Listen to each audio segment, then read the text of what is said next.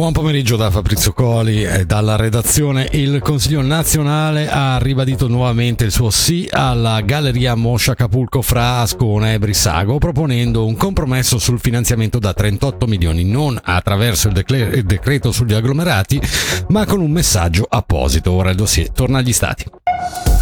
Da oggi fino a domenica si tiene per la prima volta in Ticino la Festa Federale della Musica Popolare giunta alla sua quattordicesima edizione.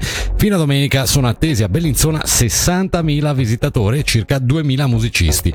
La pioggia prevista per oggi e domani, secondo il comitato organizzatore, non dovrebbe smorzare l'atmosfera festiva.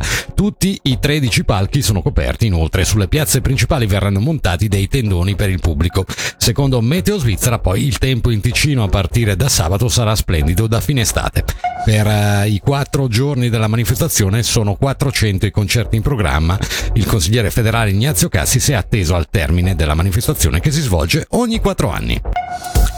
Ieri sera è stata inaugurata a Casa Carlo Cattaneo quale nuova sede di IPSA Foundation per la ricerca scientifica, una fondazione attiva da dieci anni nella divulgazione scientifica e umanistica sul territorio. Abbiamo chiesto a Silvia Misiti, direttrice di IPSA Foundation, di illustrarci alcuni progetti.